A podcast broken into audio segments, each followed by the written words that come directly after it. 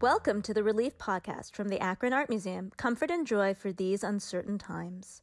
My name is Seema Rao. I'm the Deputy Director and Chief Experience Officer at the Akron Art Museum. And hi, everyone. I'm Gina Thomas McGee, Curator of Education at the Akron Art Museum. So today we're talking about spring, and it is a warm, sunny day in Northeast Ohio. Yay! Is it warm for you? Yeah, it's sunny. Yesterday was quite dismal. We're recording this on a Monday, um, and Sunday was very dreary and very rainy, and it was. Uh, made my mood quite gloomy as well. So I always think about spring. For me, I almost never paid attention to spring until I was a grown up, I think. I felt like you know, when I was a kid, it was always rainy. I had to be inside. But now, as a grown up, because I have children, I love the idea of them being outside instead of cooped up in our houses. Uh, what's your favorite part of spring? So I'm definitely a summer person. Summer is my favorite. Um, I really think that anybody who says that summers are not their favorite is lying. Um, at least if they live here. We lived in North, you know, we live in Northeast Ohio. So and we're both no- we're both native Northeast Ohioans. Yes, born and raised. Um, you know, I was I've been here my whole life. So I love, I do love seeing the signs of spring. To me, it's just a segue to summer. But I mostly measure seasons in what I have to wear. And so whenever I get to a point where I'm not putting the winter coat back on, I breathe a gigantic sigh of relief and I'm so excited because I just, I always say that outside is my favorite place in the world.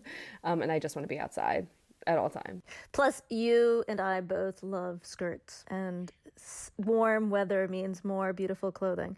You know, I do feel like warm weather for artists. You and I both, I think, enjoy drawing. Though I would, I wouldn't call myself an artist, um, doodling and whatever. But warm weather also for me is a sign that you can draw things like daffodils. are so beautiful to render.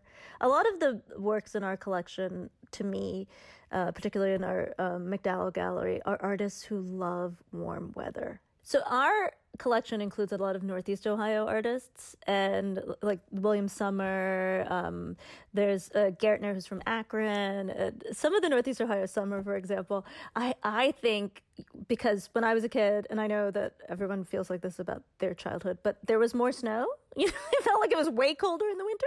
Um, both of us are winter babies, and then I think these guys would come out of like Warshawsky, and all these people have these beautiful bright colors that they use, and I do wonder how much of that is because where you are, the Great Lakes are, um, it snow. It can snow until it was snowing last week here. So much to me is that these artists are in their location. So much of spring is about where you are and artists noticing these moments and then looking at the color you just said it the light is so there's it's so interesting for somebody um, who's looking at this collection our collection if they're from the region if they know the region to see that they are really showing you what it feels like to be in our moment um, and so much of art is about noticing Absolutely. And especially springtime, I think, is so fleeting, at least here where we live. It's a very short season.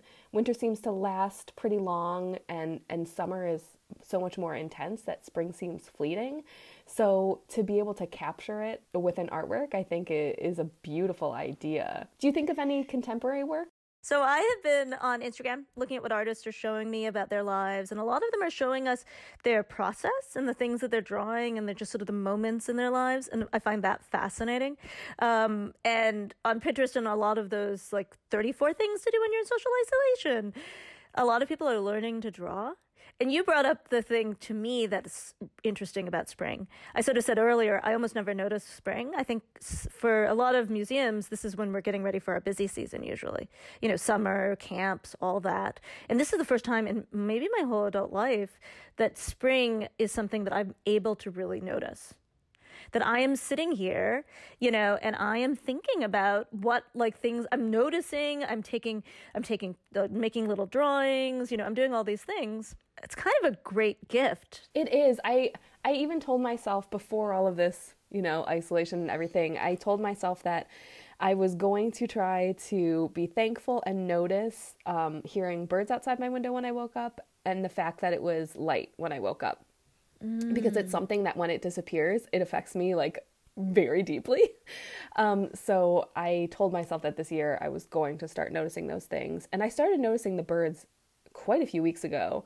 Um, and now it's finally light when I wake up. And it's just, I don't know, it's so refreshing to to have that sense of like oh things are alive and and the world is happening you know it, and i've seen lots of artists um, point out that you know nature is not canceled i think we may have even mentioned this on the last episode but so many of these things like these signs of life around us artists are so good at noticing those things the small they're not small they are big but things that we could easily disregard.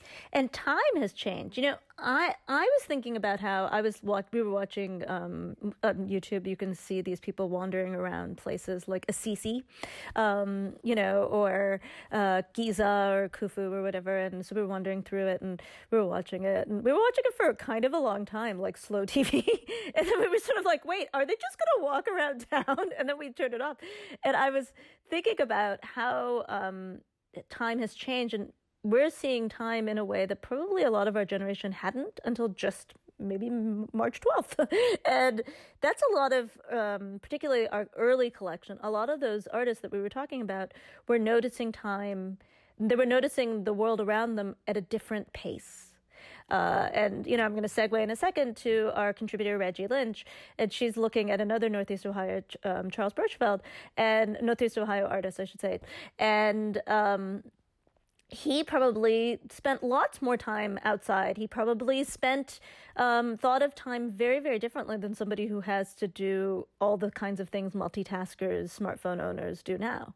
So we get to look at this art and think about the world around us spring, probably very much like he did it's kind of a gift. It really is. Um, and I, I, speaking of like seeing things differently, seeing the world differently, one artwork I really miss from the collection that has to do a lot with spring is the Alma Thomas um, Pond Spring Awakening.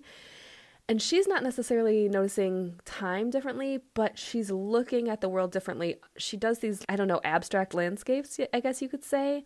Um, and ours, like many of hers, is sort of like what you would see flying over the earth if you were a bird. It's almost like a bird's eye view, so she sees things like from the top. Um, and it may be one of my favorite works in the entire collection. And it's so deeply connected to spring. It's just this abstract uh, collection of brushstrokes, lines, shapes, and colors. It's like this murky pond water, um, but with flashes of warmer colors underneath. Ugh, it's just so beautiful. And because it's right near the doorway, I get to see it fairly often. you know, some things if they're back in the corner, I don't walk walk by them very often, but I, I miss her. Um, and, and, to think about that connected to this season um, is just such a lovely thought. So I'll be anxious to see that one in person again. It's available on the website though. It is on the website. You know, that makes me think I was reading something somebody said about um, what museums can do now. They can give you things to do and it does make me think that I haven't I hadn't thought about pond in a while, but um, something that somebody could do right now is just to like mark down all the greens they see of spring. You know, just put like you know, just have like just have a because that's sort of what she's doing. She just has a color. It's sort of colors, splotches of color of the pond and different colors. But you could do something like that if you don't feel like you could draw a daffodil. You could just do all the yellows that you see. Absolutely, and even as like a photography challenge for yourself, um, to I don't know, pick an area of outdoors and go out every day or every other day and try to snap a photo of something that's a new color or different color. It'd be a really great challenge for children too, I think. Yeah, absolutely. And then um, the one that we're, um, we're going to now switch over to Reggie, uh, you could also do all the different, if you were in a place like the Great Lakes where the weather changes every day, you could record the sound, let's say, or the sense or the smell. Pick some sense. I was uh, reading a book about making memories, and they talk about the biggest thing to make memories is the sense. The sense, the built, the sense is what will trigger your memory. Uh, like if you smell chicken soup, and that always reminds you of your grandma or something.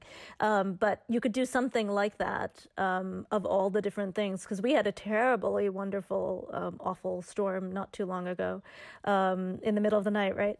And that's so Northeast Ohio to have a crazy, crazy rain thunderstorm in the spring and you know capturing those kinds of things might make this uh, might make, might be a great way to get away from the like anxiety and stress of this moment definitely yeah the Burchfield would be a great inspiration for that it's stormy and springy. It is. It's stormy and springy. So to segue, um, we have Reggie Lynch, uh, who will tell you a little bit about our featured artwork this week.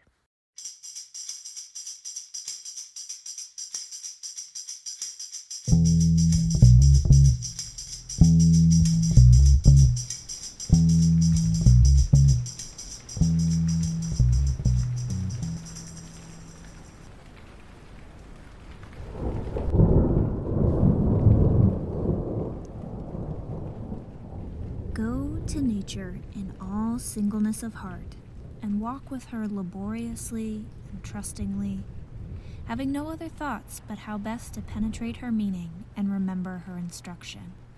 These words from Victorian art critic John Ruskin always come back to me in the spring, and no spring is quite right without a decent thunderstorm.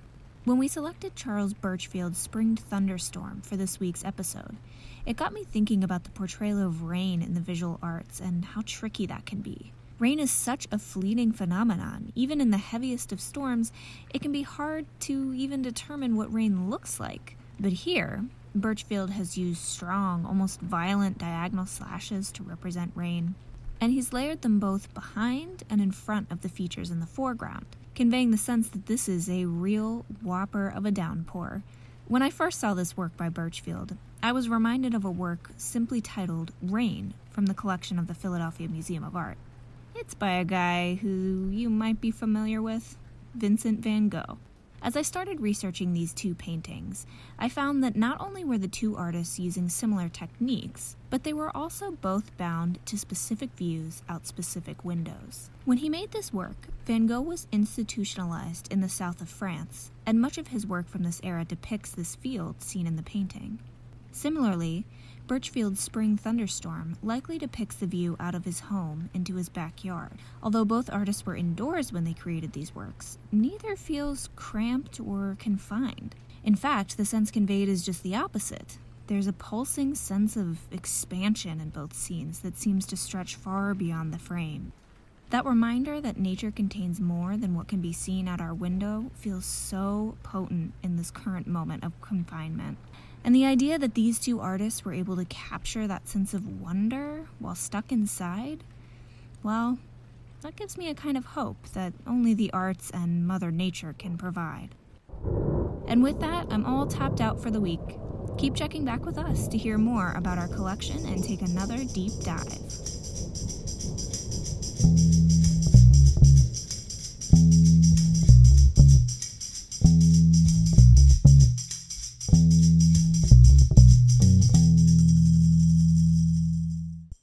I, I love the kind of the thoughts that Reggie had about that scene, about noticing and you know thinking about what you see and try and capture all of that. We were talking about it earlier, um, and then you know capturing things is hard, and we talked a little bit about capturing color. I I am a completely obsessed with color and pattern. My life is full of color. Are you a are you a color person or do you like to have color only in certain places? No, I am much more neutral actually. I think I respond more to texture. So, like the room I'm sitting in right now is my bedroom. I'm recording this in my bedroom because I have an office, but it is an open floor plan, and that is not going to work with my children. So, um, and it is mostly shades of white and gold and wood but there's lots of texture. So there's like this fluffy sheepskin type of blanket, um, an embroidered pillow, and so I really love texture. Um, color in my home I can't really handle, but I love it. It's funny, I love it in artwork and in accessories and things, but in my home I like a very like neutral, calm palette. That's interesting. Yeah, I'm not. I don't think texture really. I know I was reading some article about how do you make your house more um, cozy during this terrible time, and they were like, add texture. And like, I don't even think about texture. I mean, I guess I have a we have a black and white woven basket, and you know some stuff, but it's color for me and pattern, pattern, pattern, pattern. Um, but what to? But you're right about what you just said, and I was sort of thinking of it you can love artwork quite differently than the interior because you know collecting artwork thinking about artwork interpret- interpreting artwork isn't really about decorating. No. It's about the quality about the artwork. It's about understanding that artwork which is i think one of the things that's hard for people when they come to museums because they're very used to putting things in their house and then they think of the collection and think we're trying to put things like you would decorate a house and it's really not. It's about something about the quality of the artist or maybe the artist like we're we're going to listen to this great interview by an artist whose work is very sort of different than other people. She's found her own niche and that's oftentimes what's so important about artists. Absolutely. There are so many works in our collection and in other museums that i love so much but i could never live with them they could never be like a permanent part of my surroundings, but I love them. Um, so I think those are you're right. Those are two totally different categories. Um, and I just I wanted to point out too that this is a great time to look at that Burchfield that Reggie was talking about because um, it's a work on paper, which means that it's not up all the time. You know, it's a watercolor on paper, so it's a it's fragile to light and humidity and whatnot. So even if we have it up at the museum, it can only be up for six months at a time, and then it's got to take a break for like three years. Um, so it's a great time to look at that piece and investigate lots of things in the collection that would not be on view just because we're trying to protect them. You know, paper is so interesting in that it's very accessible, right? Everybody has paper in their house, everybody works with paper. But at the same time, people don't realize how um, fragile paper is and how hard it is to work with paper.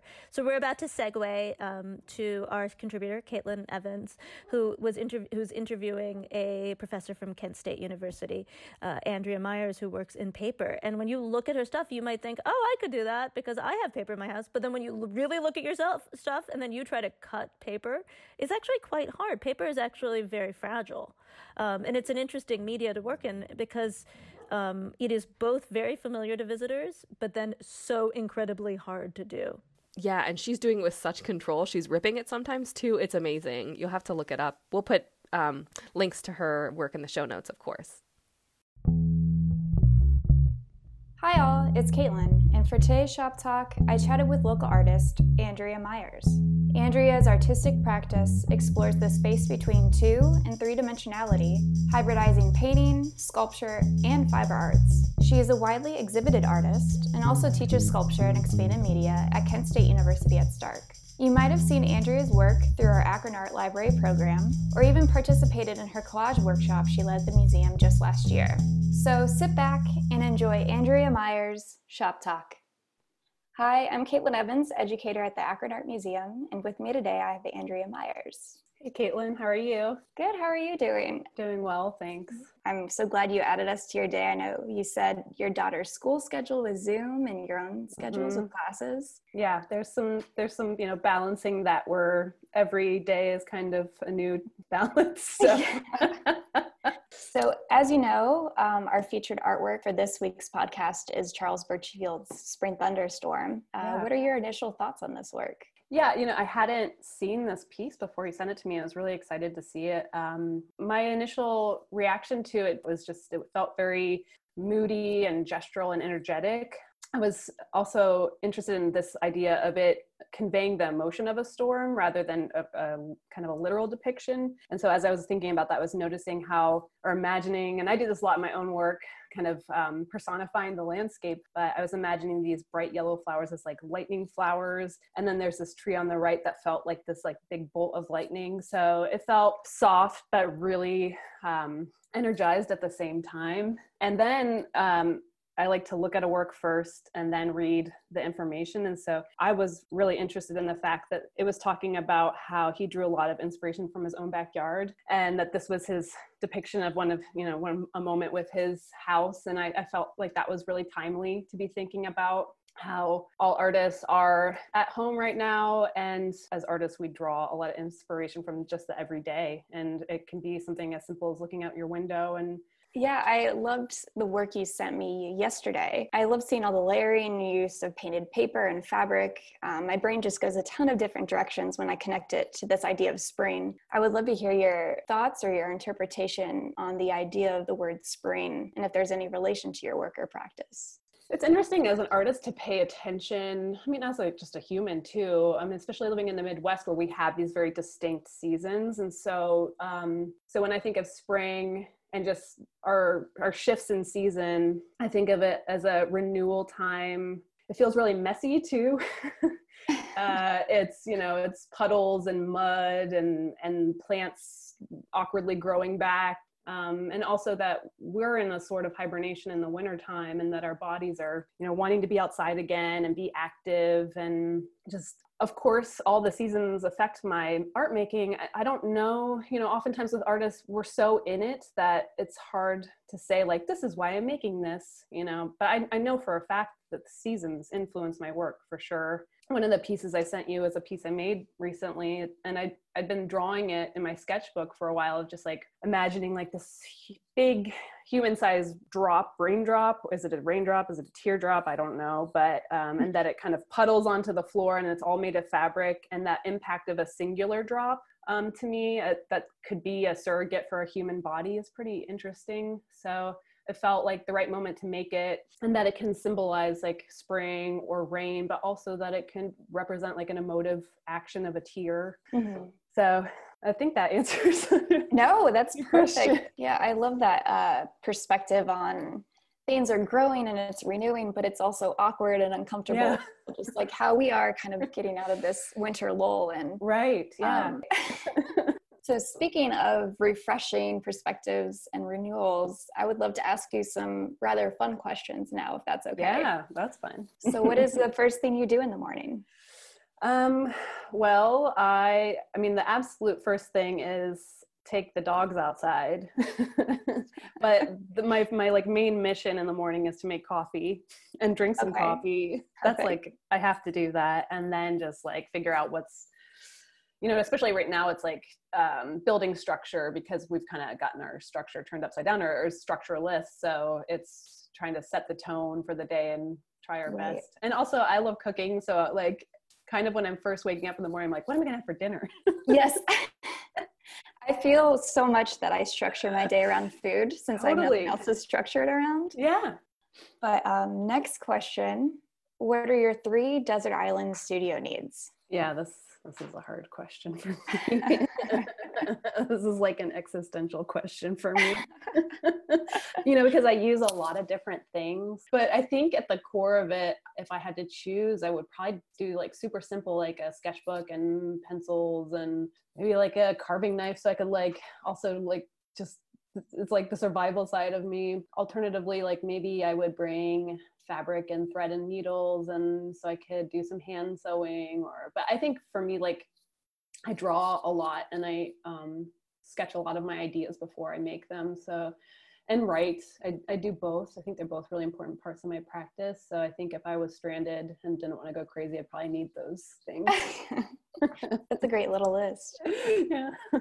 Um, and kind of related what's your favorite studio tool? So I would say my sewing machine is probably like my favorite tool. Um, and something that I use a lot. And I think of it as um, it's a it's a construction tool, but it's also like a drawing implement. So I'm I'm mm. I'm constructing things together, but I'm also putting the gesture of this uh, repetition of of the sewn line over the surface of my textile pieces, and that I love that it gives the fabric a lot of dimensionality and tactility yeah, I like that idea of um, like Henri Matisse drawing with scissors, but you're mm-hmm. using your mm-hmm. sewing machine.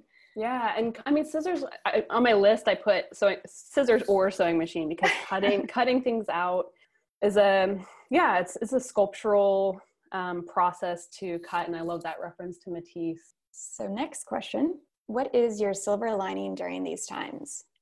Yeah, this is a, I think this is a really important question. The silver lining is that as artists, we we have a practice that can help us through hard times and and why not use that and to help us and and see what kind of work we can generate from from this and um, so I think all of that, you know, just maintaining a sense of gratitude, even though there's um, a lot of um, uncertainty and, and anxiety in the world right now.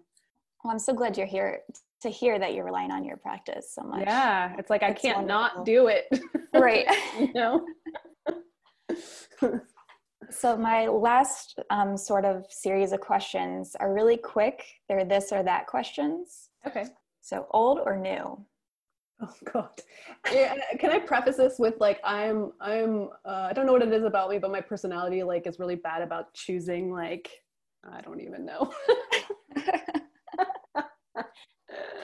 Well, maybe we'll come back to that yeah, one. my brain wants to say yes. yes. I'll take it. Next one. Half full or half empty? No, half full for nice. sure. Yeah. Well, you I'm, were decisive on that one. Morning or night? I think morning, although I don't think I'm a morning person, but I, I think like through like having jobs and and a, a kiddo and now you know dogs um it's kind of forced me to be a morning person fast or slow um i would i think i would go with slow mm-hmm. um i think think slow is more about um not rushing things um and maybe not forcing things right you know. I like that. Mm-hmm. And the last one, the toughest one, salty, salty or sweet? Uh, I think when I was younger, it was totally sweet, but I think as I've gotten older, it's like, like I think I realized I was an adult when I'm like, I like beets. so boring. No, but I No, think I love it. salty. Yeah. Okay. cool. Lastly, if you don't mind just plugging um, any upcoming shows, I know you said you had uh, two up right now and a possible third one, and just where we can find your work and Sure, yeah. Well, um, I have a website. It's um, AndreaMyersArt.com. And my last name is M Y E R S. And I'm also on Instagram at Andrea Myers Art. I have two exhibitions that are currently up, but you know, they're, they're closed to the public and they, they're going to be extended. But one is in um, Hohenstein Ernstthal, Germany, which is East Germany near Dresden.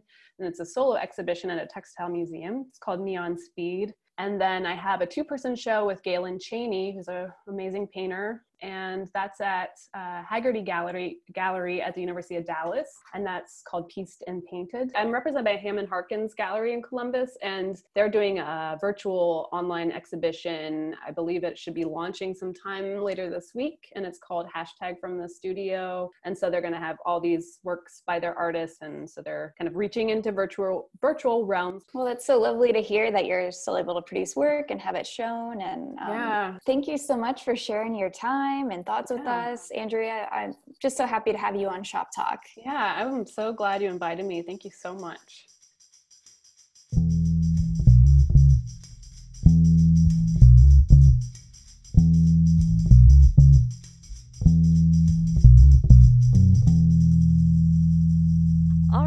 Excellent. So um, I hope you enjoyed hearing from Andrea Meyer. She's one of the many artists we're going to feature.